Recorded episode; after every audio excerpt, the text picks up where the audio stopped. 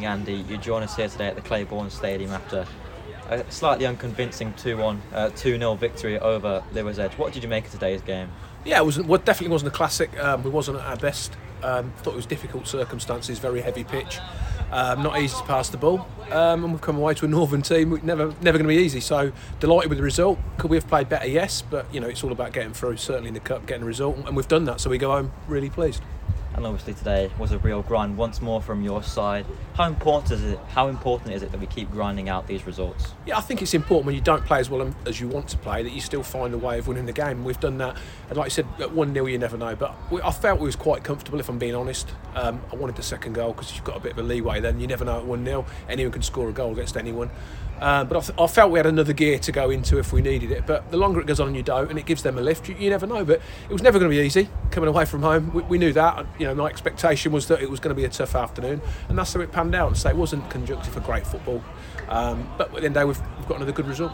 And obviously, you just spoke about the pitch. The pitch wasn't great today. How much did the pitch affect the performance today? Yeah, I think it made it difficult to pass the ball because it was heavy. But like you've just said, we, I want a team to be used to that because we play on the Astro, it's great, but there's going to be times through the season where we go pitches a lot worse than today, and you have to find a different way to play. And it becomes to that mentality that you've just touched on about teams finding a way to win, and, and that's what I want from the team. That's the character I need for us to get to where we want to be, both in the league and in the cup competitions. And I thought we showed a different side of our game today. Yeah, we wasn't great, but we were still very resilient, and we still found a way without them having a great. I don't think Jazz had loads to do, um, and we've had some other chances as well. So we haven't played great, um, and we've still won the game. And obviously, we're now into the second round of the FA Trophy. How important is the competition to you?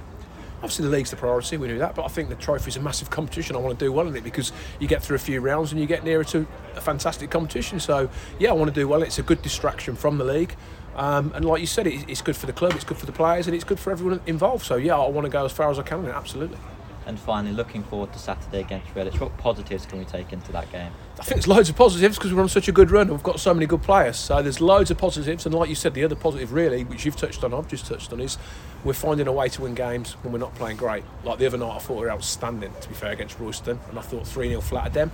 Today, 2 0, I thought was pretty comfortable without playing well. Um, and there's going to be times during the season, so the positives are we're on a fantastic run with a fantastic group of players and a club that's, you know, on the front foot, you know, the sport wise as well, to get that many people here today. They're appreciating what we're doing. There was a good crowd in the week and last Saturday, and hopefully we'll be another one next Saturday against Redditch. Cheers, Andy.